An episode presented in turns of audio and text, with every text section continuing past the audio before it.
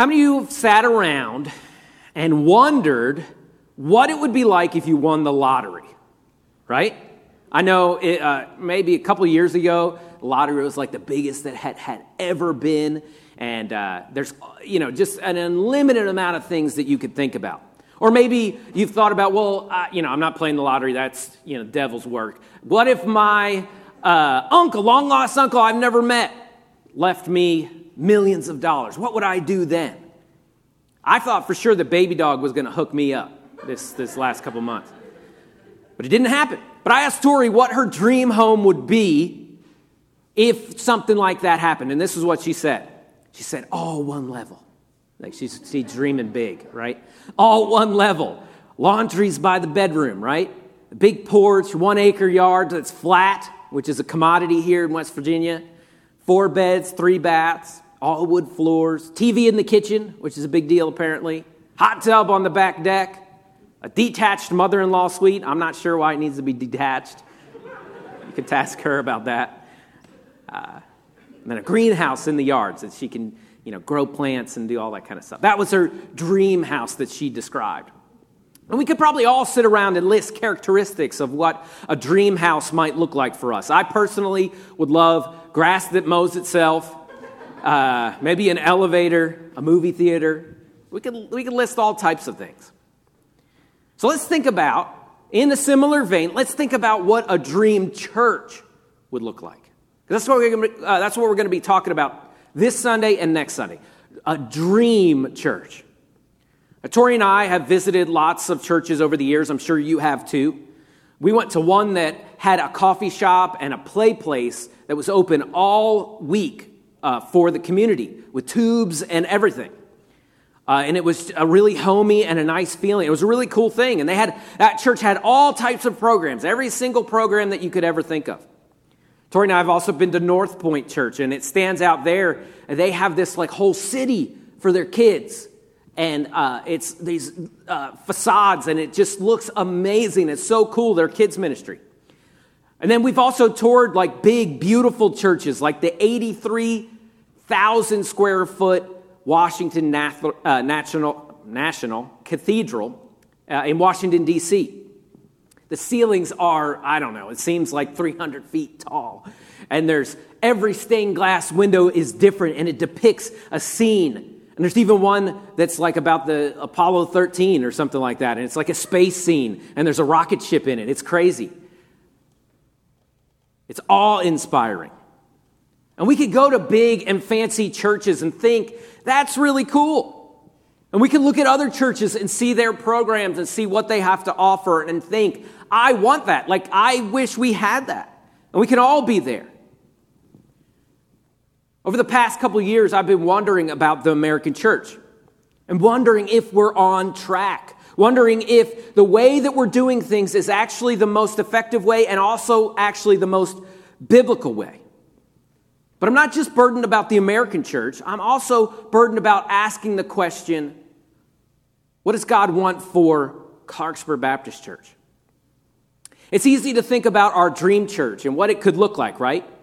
Beautiful, comfortable sanctuary. Never too hot, never too cold. Everybody has a personal air conditioner, like right on them, right?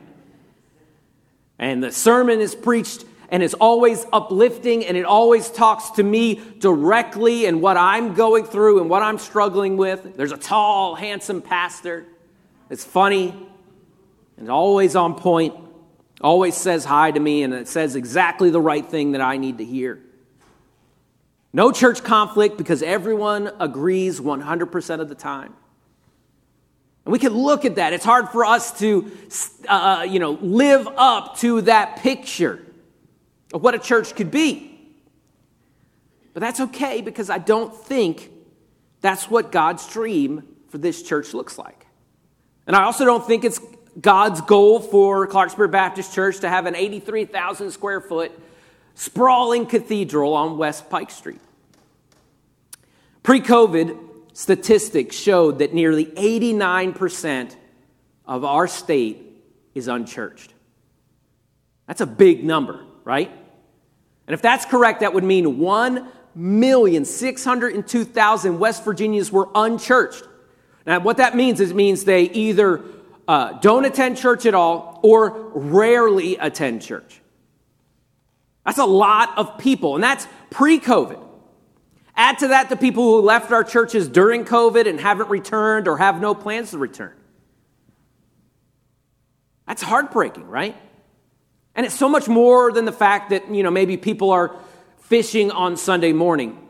What it really means is that children are growing up with no knowledge of who Jesus Christ is.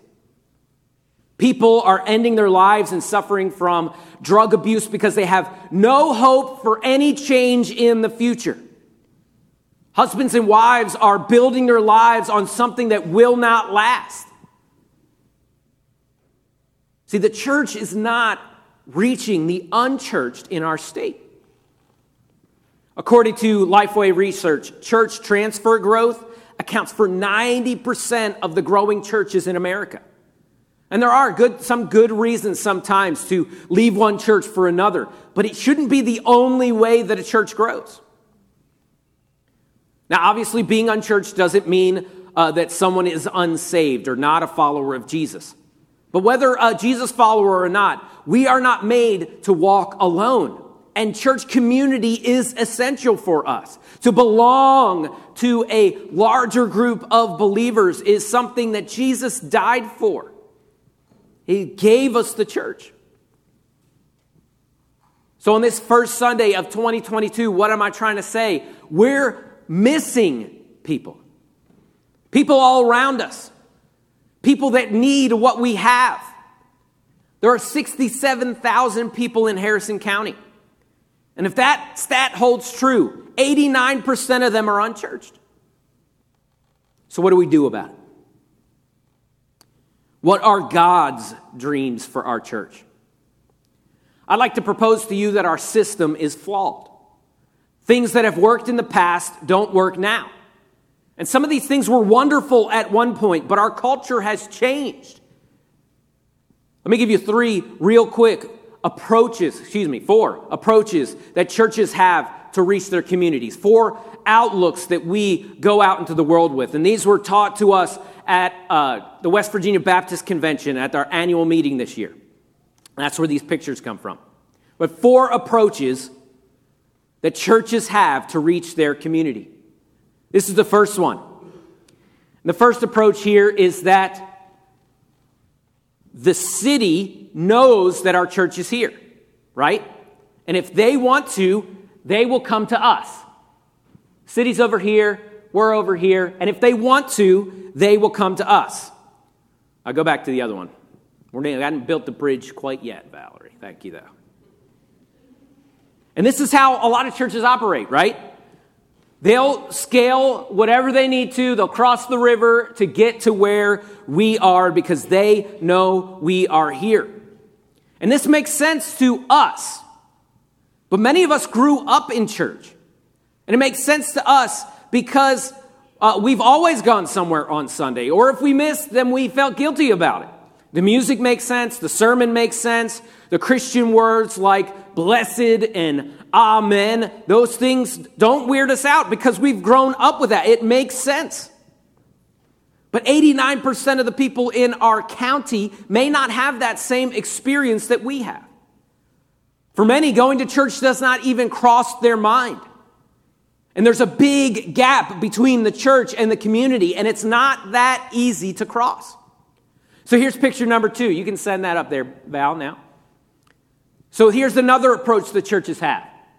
Well, we're over here, and the people are over here. They have really uh, no idea why we're even here. They just see the old building and they think it's kind of pretty, and they just keep driving. You'd be surprised how many people I've lived here five years, and I've told people that I work at Clarksburg Baptist Church, I'm a pastor at Clarksburg Baptist Church, and they say, Where is that? Smack dab in the middle of the town on a big corner, right by where the old post office used to be. And, they, and it doesn't even cross their mind to come in the doors of a church like this. So here's what we do next. We say, okay, well, then we'll build a bridge, right? We'll invite those people in and we'll make the church more approachable, more welcoming for people that didn't grow up in church or maybe were hurt by the church. We'll update the music some. We might dress a little bit more casual. We'll do our best to close the gap between the church and the people. Why? Because we love our community and we want to reach them. And all these ideas are good, but it still doesn't make people walk through the doors. Why? Because church isn't even on their radar. And we can make church a little bit more welcoming, but making it more welcoming doesn't make them want something that they don't even know they need. So here's approach number three. Okay, well, we'll give them a reason to come, right? We'll give them a reason to come and we'll uh, try and get the community's attention with events and we'll help them see that we're here. And maybe then they'll cross over this bridge to come to where we are. Trunk or treat and, and bringing big bands in and making it a show. Making sure a kid gets a balloon at the end of the service. Making sure we have the best coffee in town. Again, some of these things are good things. And, and I enjoy these things. I love our coffee here, right? But some also aren't really working to turn unchurched people into Jesus followers. So here's picture number four. And this is the last approach. And this actually is a really, really old way to do church, a way to do church before there were even buildings. Like the first couple hundred years of uh, the New Testament church before there were programs, before there were flower committees. It's when the church trained and equipped people to go to the community and be the church there. And this was before we had a consumer mentality about what a church was. Church wasn't a place that I went to to get served and to get attention. Church was a community of people, a movement that got so excited about who Jesus was that they just had to go and tell someone. And they loved the people around them at their jobs, in their neighborhoods, enough to serve them and to care for them and to pray with them and to speak scripture to them and to bear their burdens. And no, they didn't have doctorates or theology degrees. They just had one sermon Jesus. And they realized that they were the preachers. Picture number five shows what the church outside the walls uh, might look like. Yes, some might cross the bridge, and no one's ever saying that we shouldn't have this thing over here. But we've got to go to the people. Because there's some people that will never, ever, ever, ever cross those bridge, this bridge here. There's some people that will never come in these doors. And unless we're resigned to the fact that 89% of the people in our state we will never reach, then we've got to go to them. Maybe it's through uh, interests that we have with people, like golf or sports or something like that, creating a community of people and then speaking the gospel into those situations. Not just to get them to pray a prayer or something like that, but to love them and to be there for them and to care about them and to pray with them and to live life with them. Maybe it's the people on your street, in your neighborhood. Maybe it's the people that you see at the coffee shop that you go to. It's going outside the walls. And it's awesome. We're going to be getting excited when people come back to the building, and that's going to be awesome. But we can reach those that won't ever come in. Sunday morning might not make sense to 89% of the people in our state. But I guarantee that someone caring about them, supporting them, cheering them on in life, praying with them. That makes all the sense in the world to everybody. Every member is a missionary. And the great thing about it is you are already on your mission field. You don't have to go and learn a new language and raise support. You just have to do your best to be led by the Holy Spirit and open your eyes to the fact that there are people around you that need Jesus Christ. And they might even be Christians, but they're not connected to a community of believers. We just got to work towards looking more like Jesus every day and speaking the words of Christ to the people that you cared about. Christ left us a mission in Matthew 28 18. And Jesus came and said to them, All authority in heaven and earth has been given to me. Jesus says, The authority to send you, the authority to command you, God has given me that authority. I share that authority. And next, he tells us a command Go therefore and make disciples of all nations, baptizing them in the name of the Father and the Son and the Holy Spirit, and then teaching them to observe all that I have commanded you. But he doesn't send us alone. He says, Behold, I am with you always to the end of the age. Go and make disciples, baptize them, teach them to go themselves. And what is a disciple? A disciple is a learner who seeks to be like the one that he is following. Make disciples is not a suggestion from Jesus here. It's a command, just like the command to not commit adultery. That's a command, and so is go and make disciples. And if Clarksburg Baptist Church, if Phil Wayman, if insert your name here, isn't making disciples, then we're not accomplishing the mission. But we don't have to do it alone. Christ is with us always. And you might say, well, I can't, I don't have the words to say. I don't have, you know, the, the theology all figured out. But you do have the Holy Spirit, right? And do you have enough t- faith to say that if I'll step out that God will give me what I need to be able to do what He sent me to do. This is our co mission. We do this mission together with Christ, we do this mission together with each other. Well, Jesus, what is the number one thing? This uh, uh maybe a great commandment for us to remember as we're going. Give us a little bit more instruction. We're going to go, but what do we do next? Matthew 22 37, Jesus tells us, and he said to uh, him, Here's this great commandment. This is what you should do as you're going. You should love the Lord your God with all your heart, and with all your soul, and with all your mind. This is the great and first commandment. And the second is like it you shall love your neighbor as yourself.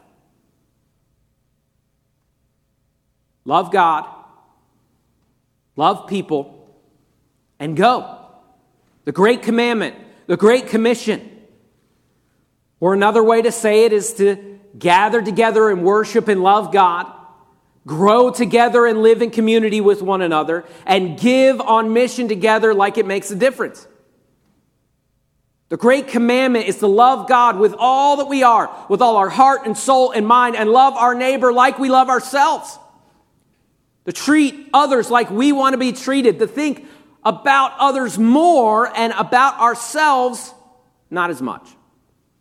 The Great Commandment and the Great Commission love God, love people, and go. Christ is our leader, and these are our marching orders. This is God's dream for Clarksburg Baptist Church. Each of us, individually and corporately, loving God loving people, and going. But we've been content to stay and say, why aren't the people coming to us? And that's not working. The American church has been in decline since its peak around 1958. The last two decades, it's fallen at a much steeper rate. And it's not because the gospel is any less beautiful. Don't believe the lie that people don't want Jesus anymore. They're just not crossing the gap. We've got to take them outside the walls of our church. Tony Funk, I love that name. I wish it was mine. Tony Funk, he said a really good thing though. Here, it says, Good people using bad systems will never produce good results.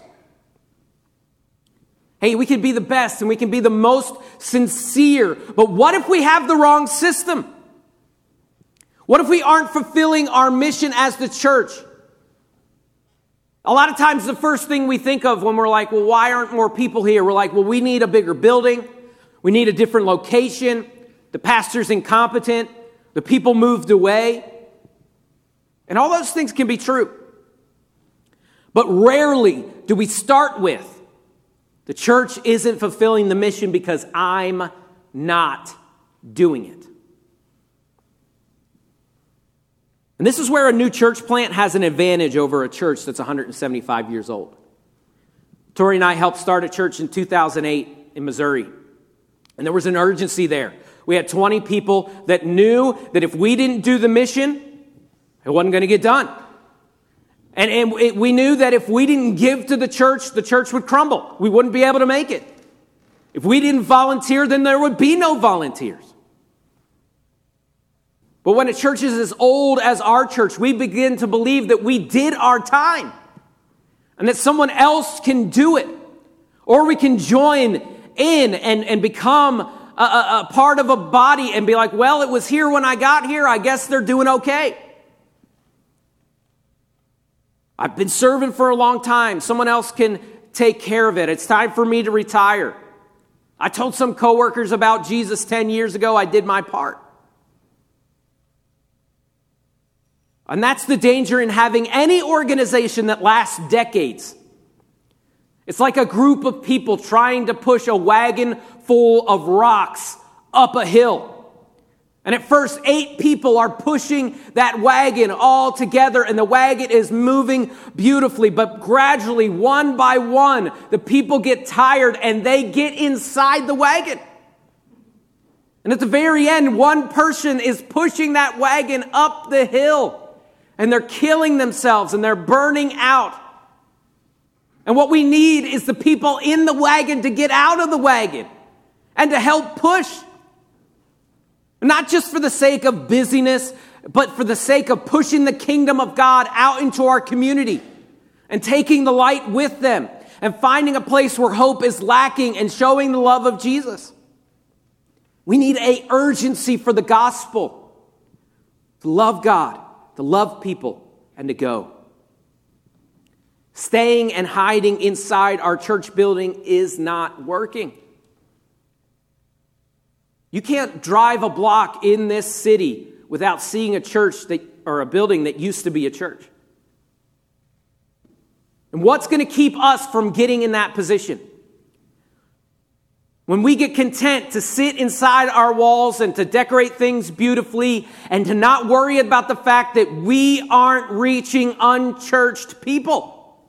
Not just for the sake of perpetuating this thing called Clarksburg Baptist Church but for the fact that there is a dark world outside that needs the hope of Jesus Christ. For the gospel to move forward, you must take steps. At this year's West Virginia Baptist Convention, we heard some people in our state that are doing this. They're taking church outside the walls, they're going to their sphere of influence and worshiping and living in community and doing mission together. So I want to show you these three examples of what this might look like in your life. And these are people in our state connected to our churches. There's just a few ways that we can do these real short videos, but I wanted to show these to you. Uh, my name is Rodna Blaine, and I work at uh, Charleston Area Medical Center in the neonatal intensive care during the first months of the pandemic, Rich and I took lots of walks and we discussed about being the church in different ways than what we're used to. And into the pandemic, I had noticed a lot of my coworkers struggling, coming to work uh, very exhausted, navigating school, online school with their kids during the day, and just coming to work very stressed. And so um, I had come across this book by Rebekah Lyons called uh, Rhythms of Renewal Trading Your Stress and Anxiety for a Life of Peace and Purpose. And so in November, I just got on our GroupMe app and I put it out there asking if anyone would like to do a, a Christian book study with me. And I got about seven responses, and it ended up being about 16 of us it went really well. People were very excited about it. And so we ended up doing another study. We uh, started a Facebook group and we are up to about 40, 44 people. And actually, I need to put out a new invitation to everyone because we have new people and some turnover happening in our unit. But as of now, the Facebook group, um, everyone's sharing prayer concerns and praises and sharing music and encouraging quotes. And um, so we're constantly communicating through the Facebook. Rich and I were on one of our walks one day, and I uh, was telling him about how one of the girls was posting um, music. And she said she can't sing, but she'll be our worship leader. And she, she loves music. And then someone else invited five people to our group in one day. And so we were saying that she's like our outreach coordinator. And so Rich said, You know what you have here is a microchurch. And um, he said, That's what it is, because it has those three components of um, worship, community, and um, mission. And so we really are a community. We're a pretty close knit community. And our mission field uh, is our families, our babies, our, our each other. Um, it's a very stressful place to work, and we are with some of these families in the darkest moments of their lives. And we need to bring light into this dark place. And this is one of those beautiful things that was birthed out of the pandemic. I don't think it would have happened any other way. So now I just think I'm convinced that God just laid this out here. And and this is one of those things that um, is like a beauty from ashes thing you know, God just said, okay, this is, here it is. And I just said, okay, God, I'll ask. And, and here we are. My name is Jeff Biddle, and I am the pastor of New Hope Community Church, which is on the west side of Charleston, West Virginia. We're a church plant, we're about three years old, and we're here at Laidley Field, which is the home field for Capital High School's football team. And uh, the way our church started had a lot to do with sports ministry. I was asked to help out with the Capital High School football team uh, we brought meals and some things that community people will sometimes do. So we had a, a, few people, a few players on the team who were really passionate about their faith. And we ended up having this funny tradition emerge where uh, they did that in this Chinese restaurant. They would say, okay, Jeff, I got a friend, he's, he's ready. Can you explain how to be saved to my friend? And we would go to this Chinese restaurant. And uh, pretty soon we had baptized dozens of football and basketball players. And uh, it grew into something um, where they were young disciples really needing a, a, church home to grow in. And we ended up founding New Hope Community Church. Uh, and growing from there to the point where a lot of those original people um, have become leaders in their own right. And uh, we found that sports ministry is a way, it's a good leadership development tool. Uh, churches need to be thinking ahead about uh, the leadership of the next generation. And we've also found that sports is important uh, in what you might call trauma healing. Uh, you have so many people say, I played football, I have played basketball, it, it helped me with my anger, it, it helped me be more emotionally stable. And uh, there's more science behind why it works that way now, but a lot of young people find it a place where they can uh, work through things like conflict in a, in a safe way and and grow from past experiences that have that have hurt them uh, into more stable adults. And we found that ministry goes hand in hand with that, growing into the disciple that Jesus wants you to be, to be the best version of yourself, the most like Jesus Christ. Uh, sports offers you so many ways to, to grow into that safely while having a chance to be around mentors, having a chance to make mistakes. Um, and it's produced a whole lot of fruit in our community working that way. My name is Rodney Michael Seitz. I go to First Baptist Church, Petersburg, and I am the chaplain here at the Petersburg Volunteer Fire Company. He lifts us up. Uh, with the services and stuff that he does here, he does more. He goes above and beyond, in my opinion. Whether it's at the fire scene, helping another firefighter, because he, as well as a line officer, also, he's a lieutenant too. It doesn't matter where you are or who you're around, you know you can always come to Rodney. It was nice having Rodney as a chaplain here because he's one of us. He's the firefighter and brother right there beside you, so he kind of sees what you go through firsthand. Makes it a little bit easier to talk to somebody like him. And some of the guys, they just don't like to go walk into a church. It's just an uncomfortable feeling for them. And here, it's they're comfortable. You get it right uh, from the regular brick and mortar stick built church, and you're bringing it into where they feel comfortable. They can be themselves more like. I think things run a little smoother with the guys, and, once again, it gives them somebody that they can talk to, they trust a little bit more, and it gets some of the guys that's not involved in church involved in it a little more. I usually I don't go to church normally.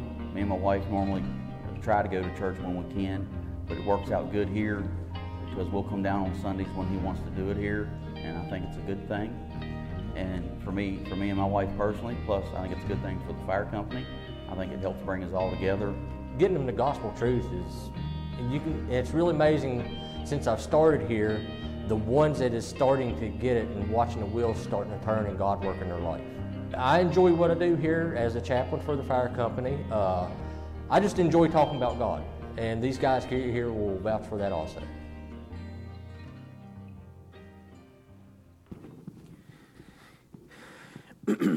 over the course of, I don't know, however long I've been in full time Christian service, whatever you want to call it, I've had so many people come to me at different times and say, Hey, I wish you could start something at my job. I wish you could start something at the school I work at. I wish I could start something uh, in my community. And I think that's the idea that we have, right? that my job, my community, my people need something, so I'm going to ask somebody else. But what if that realization that the people that you're around need something and someone to come into their community and to show the love of Christ is not an opportunity for you to pass the ball to someone else? What if that's a call from God for you? When you say, My, I'm not equipped. I'm not equipped for the problems that we have today suicide and, and abuse and hurt and pain. They didn't teach me that stuff in seminary either. So either we can, as a group, find out how we can help people and see people that need something and learn how to help them then we can see amazing things happen like we just saw on the screen. These are all instances where people were where they were at, what they were already doing, and they didn't pass the buck on to someone else and then the ball got fumbled. But they decided that I'm going to do something here. And this is how we reach unchurched people. People that have the, uh, that don't have the hope that we have. There are places that this is happening. We had uh, some life groups that uh, sprouted up virtually over the last two years that you might not have ever even heard about. And a lot of them are with people that, uh, you know, the, the, the leader goes to our church, but the other people aren't even people that maybe are even in our state. That's awesome. We also have something that is amazing that's called Celebrate Recovery here, right? That does this, that meets people where they're at. And not everybody has a theology degree that shares with somebody, but they love Jesus and they're doing their best to walk alongside people that they have something in common with. Pre COVID statistics showed us that nearly 89% of our state is unchurched. 1,600,000 West Virginians pre COVID did not have a community of people like this. Add to that the people that left our churches during COVID and haven't returned or have no plans to return. See, there's a million things that a church can do to stay busy. We can have activities and programs for every segment of the population. But the problem with that is then we break our backs trying to staff those things with volunteers. But another way to do it, a much older way to do it, is you can go. You can go to where you're already at. You can go and bring church to the people in your sphere of influence, worshiping together, living in community together, living on mission together, taking the church to where people are, living gospel outside these walls. And you say, well, Pastor Phil, ain't nobody going to listen to me because I don't live the right life. Those people weren't going to come to church either. If you're living something opposite of what the gospel says, then get that right. Go apologize to who you need to apologize to and start living it outside the walls. We can be busy. That's easy. But we can be busy about all the wrong things. You finding a group of unchurched people in the community and gathering together, growing together, and giving together like never before. Finding people with similar interests or things in common and sharing Christ. That is God's dream for this church. A church on the move towards the people that need this message of hope. And this is how we reach a changing world. The church is no longer the center of society. And we can mourn that or we can go. The way we're doing it isn't working. They describe these little segments of community that they built in the hospital and at the fire station and on the sports field as micro churches. And that word might sound weird to you, and that's okay. But all that means is it's a place where people worship Jesus and they Uh, are live in community with one another and live life together and they serve and they're on mission together. So, where is your micro church? Is it at the school? Is it on your street? The coffee shop that you're working out of? The gym that you go to? It starts with you caring about people, loving God, loving people, and going. So, who are the people that you're sent to minister to?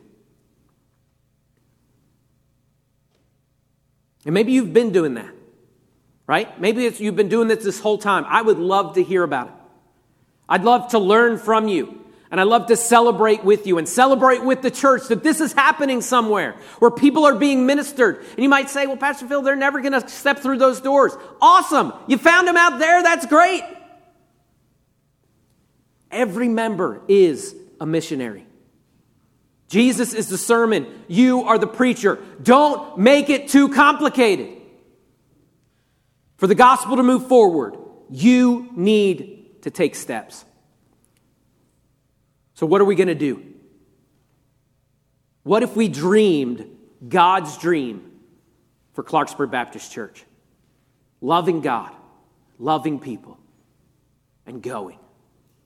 The Great Commandment and the Great Commission. Let's bow our heads and close our eyes.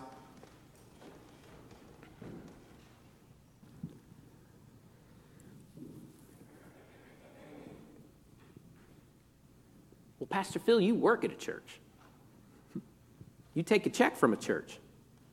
If people don't ever come here, that might mean something happens different.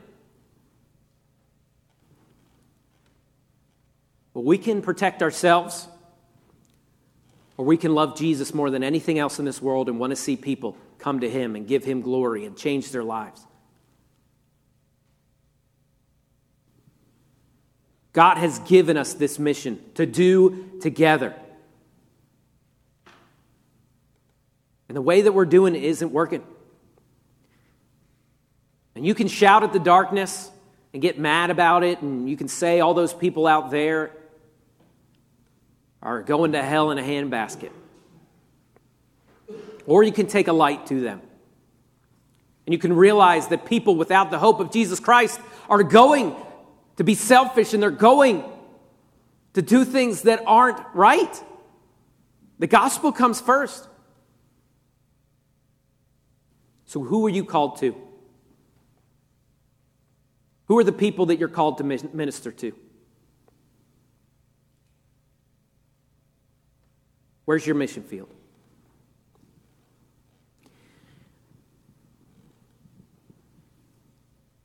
Dear Jesus, as we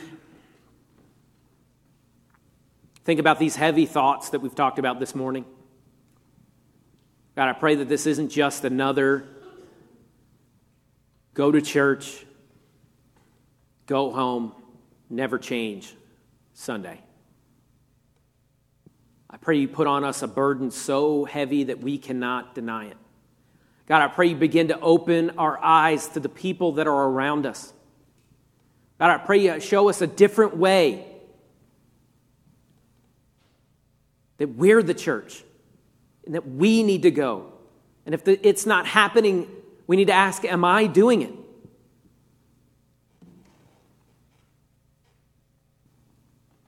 God, I pray for, for my life, God, that you'll make these opportunities so obvious to me and, and help me to jump into them.